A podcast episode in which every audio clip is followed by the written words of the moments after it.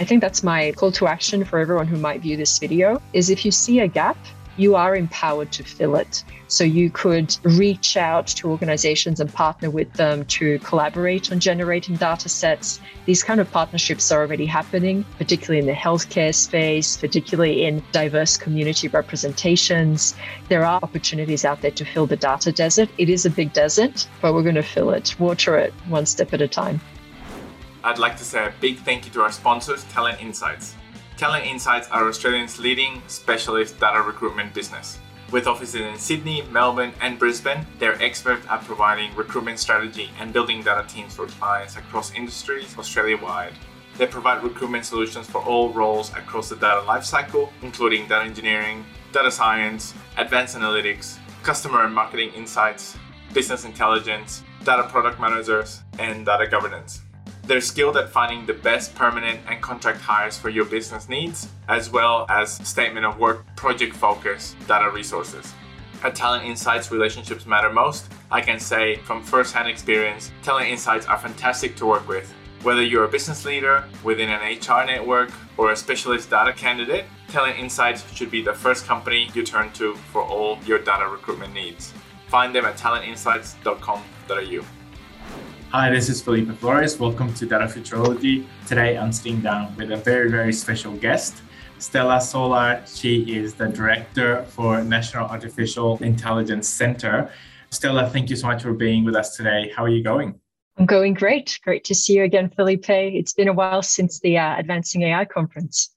That's it, yeah. And it was um, such a great conference, and um, having having you kick off the event as a keynote speaker was was excellent. And um, I had you know all the way to the end of day two and afterwards people telling me about how much they enjoyed your presentation so thank you so much uh, for, oh, fantastic for, yeah i'm looking forward to the sydney one so awesome awesome to be there with the community yeah, that'll be great. So that's end of end of August, August 30th in uh, in Sydney. Looking forward to the next Advancing AI event. Thanks so much.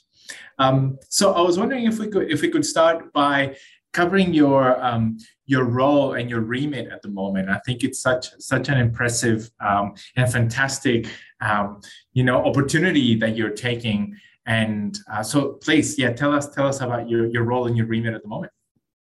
Yeah, and it is a fantastic opportunity. Um, I'm super excited about it. I've been in the role for about four months. So I lead the National AI Center that's hosted by CSIRO. And it's an opportunity to really amplify the great work that's being done in Australia already in the space of AI. Um, previous to this, I come from the technology space. So um, for 10 years, I was with Microsoft. And uh, before that, I was with Ingram Micro and then Express Data, which is a division of Dimension Data and then for several um, startups before then. And so I've been in the tech space for a while and I've seen how the momentum is really picking up. Mm. And uh, I've always been drawn to the transformative technologies. So I was right there when cloud solutions were picking up. And then uh, IoT, that was an area that I was involved in. And uh, now AI is really the wave that is going around the world and uh, Australia has such phenomenal talent already in AI and such a great track record that I really wanted to be a part of the momentum to get it to the next level. Oh, fantastic! I'm, I'm and I'm keen to ask you way more uh, about about the, the work that you guys are doing now. Before we jump in, I wanted to ask you how was how was your time overseas? How was it? Um, yeah, how was how was that time that you spent um, abroad? I loved it. And I think it was um, as part of my career growth, I wanted to have more adventures and try new things. And so I was drawn to the opportunities that um, the international technology community provided. Um, and I moved to the US. Um, I joined Microsoft there. I was also adventuring. You know, I had a fantastic opportunity to explore the world and travel as part of a global role. Mm-hmm. And so for me, technology has always been very closely connected to a sense of adventure. And I think I, I lived that in my um, approach to my career, to my life, and also in my day to day work. I'm, I'm enjoying that cutting edge. Um, what I definitely noticed moving from Australia to the US is that the technology firms in US have a much deeper footprint, many more people in the mm-hmm. industry and many different types of roles. And so I was really fortunate that moving to the headquarters um, of Microsoft in the US, I got exposure to many different kinds of roles that I may not have seen in Australia in the tech space. Interesting. Uh, what, what, what were some of those types of roles? That's super interesting. Yeah, I think there were many more product planners. There were many more engineers and developers. There were many more technology researchers who were driving cutting edge yeah. research. Um, now, since I've come back, uh, I've definitely realized that we have that capability as well in Australia. It is growing. Um, and I think that growing momentum is what I help, what I want to help accelerate even further. Uh, I love it. That's great. Um, yeah, with with the the career and the experience and trajectory that you had, plus uh, being able to see how things are done in in other countries, uh, that's that's a great combination to, um, you know, to come back and, and help us move this uh, capability forward. Yeah, and I've been really fortunate because uh, in my previous roles, I have seen the global perspective of how AI is being developed um, and implemented around the world by different organizations across industries. And so now I'm really looking forward to leveraging those experiences back in Australia to really help both the, the adoption of AI and the creation of new AI in, in our um, Australian economy. Uh, that's fantastic. Yeah, I noticed that uh, um, a few of your uh, of the last few roles that you had at Microsoft, they were they were mostly global roles, and then mm-hmm. um, the last one there, you spent um, a fair bit of time in the AI space as a global director. So that's that's amazing. Um, no, that's great. And, and, it's always um, it's actually an interesting perspective having a global view. And uh, quite often, you know, coming from Australia, I would think about where is Australia sitting right now in my holistic global business? And um, Australia has a, a, great reputation for leading cloud adoption. Mm-hmm. Um, in uh, cloud adoption in general. But when it comes to AI, we're not actually leading. We're a little bit behind the general momentum in the world. And so this is a really unique area to explore. Why are we leading in general cloud adoption, but lagging in AI adoption, especially when we have such strong AI research that's uh, very highly ranked in the world. Um, Australia's AI research is ranked fifth in the world, and that is a phenomenal place to be considering a country of our size.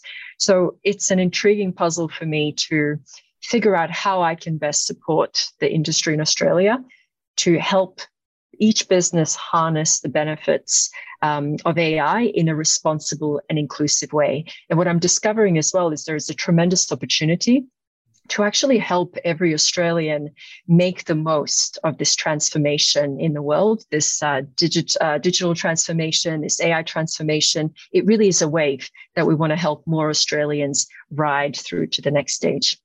Uh, that's phenomenal. Yes, that, that's that's inspirational, and that's exactly the, the type of conversation that we should be having uh, in Australia. That that is great.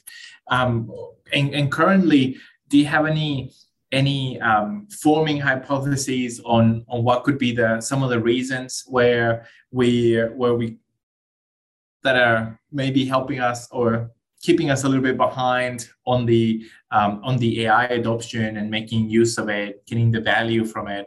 There's there's a there's a big there's a big community. There's a lot of interest. There's really good research. Um, do you have any any early hypotheses on on areas that we could do better in? It's a very rich topic area. So by no means uh, have I figured it out, or do I have all the answers. Um, there are probably there are probably three things that are on my mind right now that I'm noticing. One is um, skills. So we do have capability in Australia. We just need more of it. And in fact, the whole world needs more of the capability in digital and in AI. So I think skills is one area to, to take a look at. Another area is that throughout time uh, since technology has been building in momentum, most of the investment in technology engineers and developers by some of the large technology companies has been typically in the US or some of the other um, major development centers. And we haven't had as much exposure in Australia to really help nurture that talent pool and momentum.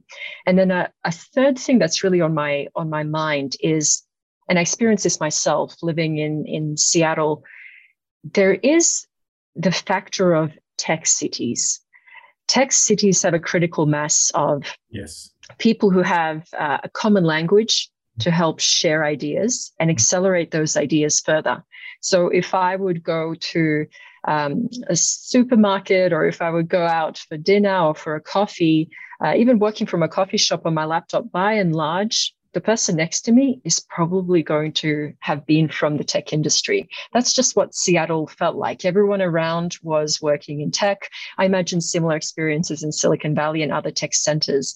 And so, what ends up happening is that when you have te- uh, uh, technology conversations or AI conversations with the person next to you, they understand what you mean. Yeah. And then they take that conversation further. My experience so far coming back to Australia has been when I have AI conversations with the person next to me in, in the real world, they typically aren't that deep in AI or technology. And uh, quite often the conversation is at the base level of what does AI even mean? And I think this is uh, an element to, for us to be aware of that uh, tech cities can actually help innovation.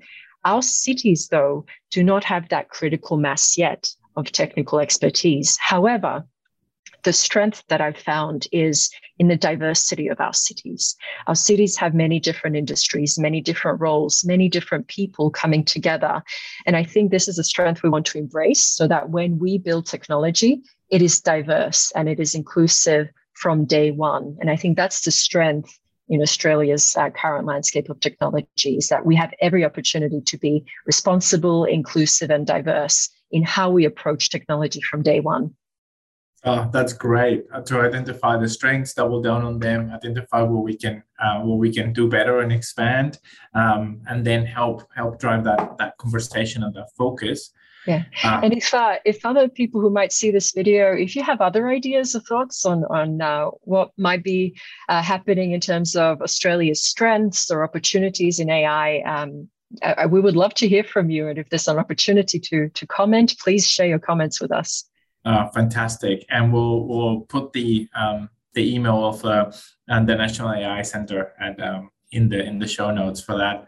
That is great, and you've covered so much ground in in the four five months that you've been in this role. Um, what are some some surprises, or maybe some some things that you didn't expect um, coming coming into the role that you've that you've discovered in in your time so far?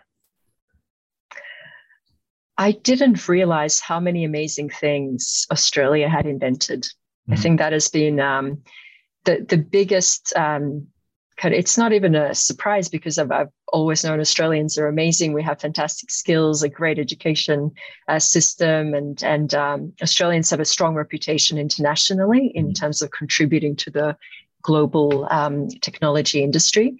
But coming back and going deeper into some of the discoveries, I am amazed every day. You know, our strength in robotics. And uh, you know, we we just won the, the Data 61 robotics team won second in the world for the DARPA Robotics Challenge, and it's a subterranean challenge. Wow. you know, underground um, search and navigation um, with uh, robots. Uh, I mean, that's phenomenal. Um, I also think about um, discovering that Australia invented the bionic eye. I did not even know that Australia invented the bionic eye. And so there wow. you go. Um, and, uh, you know, we're also, um, what I just heard is a second in the world for computer vision, machine learning, computer vision. I mean, that is tremendous. Um, if we just focused in on that, mm you know, we're second. If we focused in, could we be first? Like that is a real question that I quite often have is if we championed our capability, if we really were aware of it and all supported it as a country, um, as each individual person being aware of the strengths, would that ticket right over that edge for us to really be the leader um, in AI in the world, and in particular, embrace the responsible and inclusive AI opportunity. Um, in fact, it, it, was also amazing for me to um, to learn that Australia was amongst the first in the world to actually publish the Australian AI ethics framework. Yeah. So it was in 2019, and that's literally when the first ethics frameworks uh, were coming out. I think there was maybe another one or two countries that did it at the same time.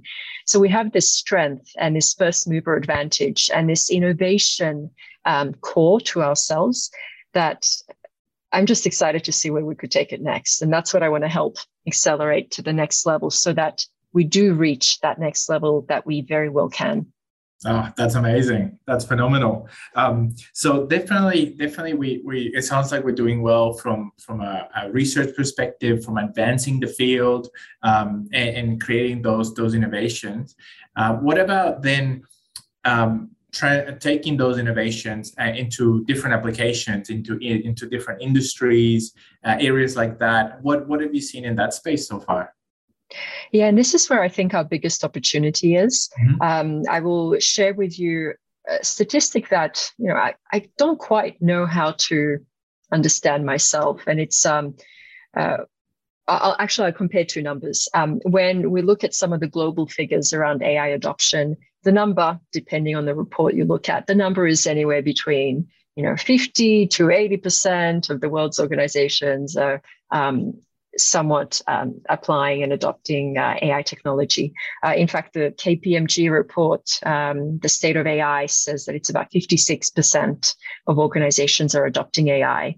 Now, the Australian Bureau of Statistics um, surveyed 7,000 uh, Australian organizations mm-hmm. and found the number is 2% of organizations who said they were using AI. Now, that number is incredibly challenging to understand because, uh, I mean, you probably, as well as myself, we know quite a number of organizations who are trying to use AI, and it uh, feels higher than 2%. But I think what it indicates is that the people who are responding uh, probably were not aware of what their organization was doing in terms of AI. And to me, this is actually a bigger signal of how strategic AI is to Australian businesses. And so, is it a, a pilot project for a team or some uh, developer having a passion and trying new AI work, or a data scientist uh, building a new model for maybe um, customer recommendation? Mm. Uh, it might be in these pockets across the organization, but not quite connected into the core of the strategy. And I think that's where there is a big opportunity for Australian businesses is to think about how AI can help the, the core value and differentiation of their organization. And I think of it in, in four different ways that every business has an AI opportunity in terms of how they engage with their customers to create these amazing customer experiences. They also have an opportunity to um, provide tools and empower their employees. So, how do you make your employees and your people do their best work? Um, there's also an AI opportunity in terms of operations.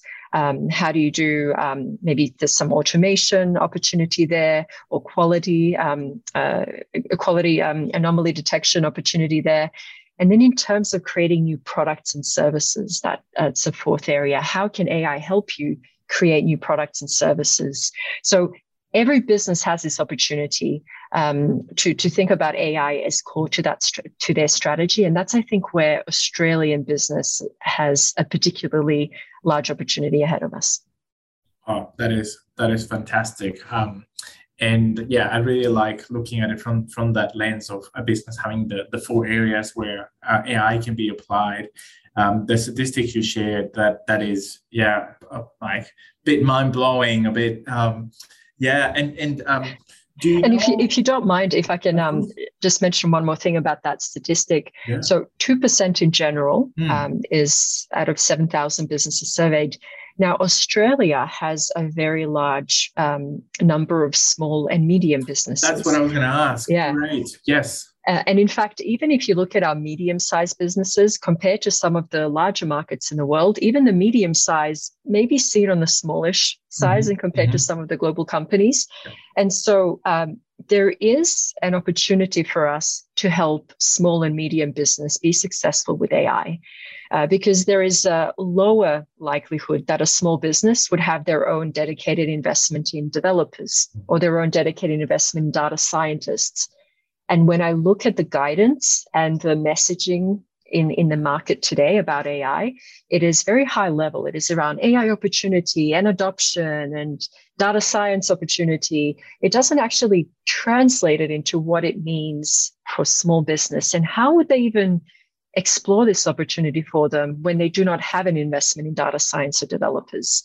And so because Australia has such a large number of small and medium business, I think our AI opportunity also looks a little bit different, and that's also probably reflected in that uh, in that two percent because by and large, small medium business needs a different path to AI than potentially what a large business would have, where the majority, uh, where, where, they would actually have developer or data science investment. In fact, a, a really uh, surprising figure is um, Goldman Sachs, that 25% of their employees worldwide are in the area of computer science and computer engineering. That's 25% of wow. their organization. And they're not a for technology a for a bank, right? And so you think about a small business, they would never have a quarter of their employees in those kind of roles. So it's really different conversations. And um, I think as a tech industry, we we have uh, work to do there to really support small business and medium business across Australia to embrace AI. Wow, definitely, definitely, and that's a, that's a, a completely different paradigm to what we're what we've been working towards so far, where at the moment we uh, we seem to have um, in larger co- larger companies we have a, a small or medium sized team of data scientists which get you know their work largely um, prioritized at an enterprise level if the the reach of the data scientist is at an enterprise level because as you were mentioning before sometimes it's at a poc uh, stage or just an introduction stage. But for the ones that are more mature they have this kind of like this one team that's that's working through prioritized tickets essentially and uh, those areas of focus looking to get value from them. And this is this is flipping the the table completely in terms of um, uh, yeah how, how do you see this looking? Uh, people working on on services that can be um, more easily available easily integrated. There might be some some tech uplift there. Um, any any initial thoughts on on there, there's definitely a complete paradigm shift um, but any initial thoughts on what the, the the new world could look like if we do focus on on serving a large number of small to medium businesses? Yeah and um, in fact uh, there's an indication that about uh, 60% of Australians uh, businesses are looking for how to start with AI. So it's really mm. the first steps. And I think um, uh, we have an opportunity to focus on that. And at the National AI Center, we are going to focus on helping business, um, especially small and medium business, figure out those early low hanging fruit use cases that are going to generate the return on investment for the business. So, which ones are the first ones that make sense? So, we'll be focused on defining some of those in order to help those organizations who want to take the first steps. I think there's also a second um, opportunity, which is for us to uh, create that path and mm-hmm. paint the picture of what does uh, AI adoption look like for small business? And a lot of it would look like probably procurement conversations or technology conversations with their technology vendors or licensing suppliers. Um, there is probably conversations for small business to have with the ecosystem they're already working with about how technology could be adopted. So if I think about um, if a small or medium business is currently using RPA, robot, robotics process automation solution, the AI services in there, they're quite often optional. They are not, uh, they're in there by uh, default from the start. And so, had the small or medium business um, know that, that they could actually ask their RPA provider for what are the AI services they could use. And that straight away would start bringing some AI technologies. Um, then, if I think about uh, maybe CRM solutions. Um, so some of them, obviously, customer relationship management, uh, CRM is super important. There are extensibility options there to bring in more AI services and modules into that environment to create better experiences for customers. And so, again, has the small and medium business had that conversation yet? with their technology provider of the CRM solution around how AI could light up new value for them within the CRM. So I think it's paving the path towards those conversations with technology suppliers um, during the procurement discussion, during licensing. And if those suppliers of technologies don't have a good answer on how AI can be connected, then that becomes a buying decision point for the small and medium business is that the supplier they want to use, or do they want to go towards someone else who is investing in the latest technology that can help their business? Great, great. Um, oh, I love that. That's that's a um, it's a it's a small change to the the work processes, but it can create such huge gains in terms of the the adoption of AI and the value that businesses can get from it just by increasing that awareness and asking the question. That's yeah, and that's on the adoption side. Um, the other group that I, I want to really address in the small and medium business area is the innovators, the creators, the new technology development um, businesses, which are really on the cutting edge. So they're not really thinking about adopting AI for their you know internal work or for their customers, but they're designing new products. And obviously, the sky's the limit for AI adoption there. And you obviously want to have that in-house development technology capability for those purposes. But yeah, what, what I was speaking about before is particularly organizations who want to adopt AI um, for their own business um, operations, maybe for operations or for their employees or for their customers. Um, but they may not necessarily be producing new technology. It's mm-hmm. more to run their existing business. Yeah, yeah, definitely, and that's and that's where well, we see, or we're going to see the majority of the value being created by by the adoption of having having AI being used in as many businesses as possible in in every industry, ideally, and in almost like in every nook and cranny of the organization, have a have a bit of AI, machine learning there helping, um, making things uh, easier, better decisions, automation, etc. Yeah, um, very um, much so. And I think what we're seeing is um, over time, many roles um, will become adjacent roles for AI, meaning that uh, AI will become a part of our day to day. And uh, we will not even notice that we're using AI. It will just become part of the tools that we use. And already I experienced this. Um, everyone, I think, that is watching this has experienced it you might already be getting you know predictive text recommendations that's a basic one but even at work slide design in powerpoint when i'm designing a slide slide designer comes up on the right and i'm a terrible designer of slides so i'm thankful every day that this designer suggests how i should lay things out but that's a way that ai is coming into my work where i'm not even noticing it's ai it's connected into the tools that i work with every day ah that's excellent Excellent, excellent. Thank you so much. I also wanted to um, ask your thoughts on on the the area of responsible AI and ethical AI.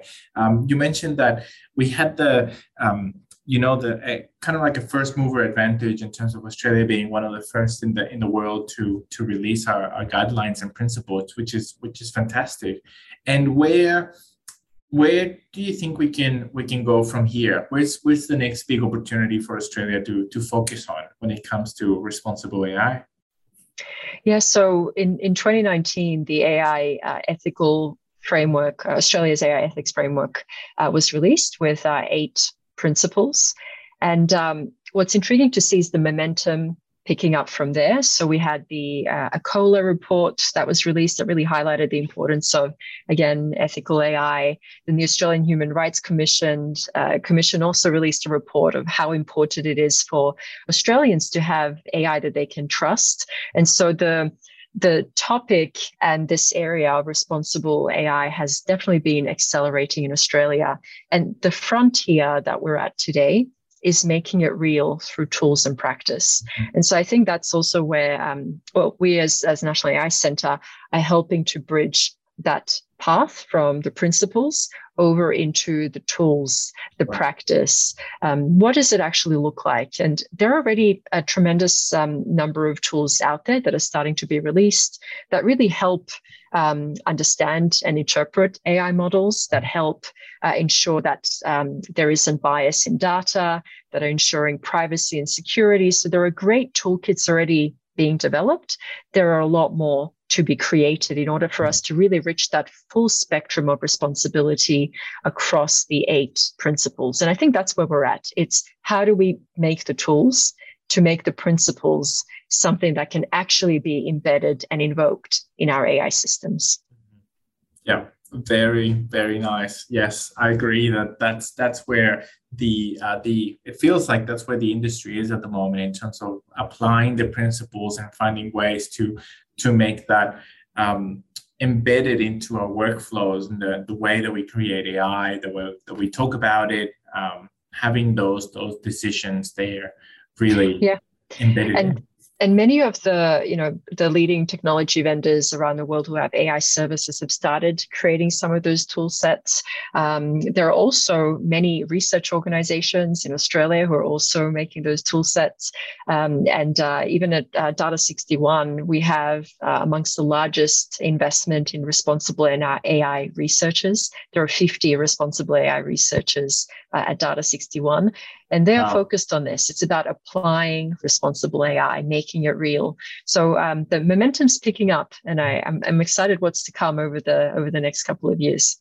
Ah, that's excellent. That is that is really great. Yeah, we definitely need uh, improvement in, in the AI techniques in terms of explainability. Uh, we need to be able to um, have the the policies and the frameworks and be able to make sure that that's being followed, make that auditable. There's kind of like a whole infrastructure there that's that's required.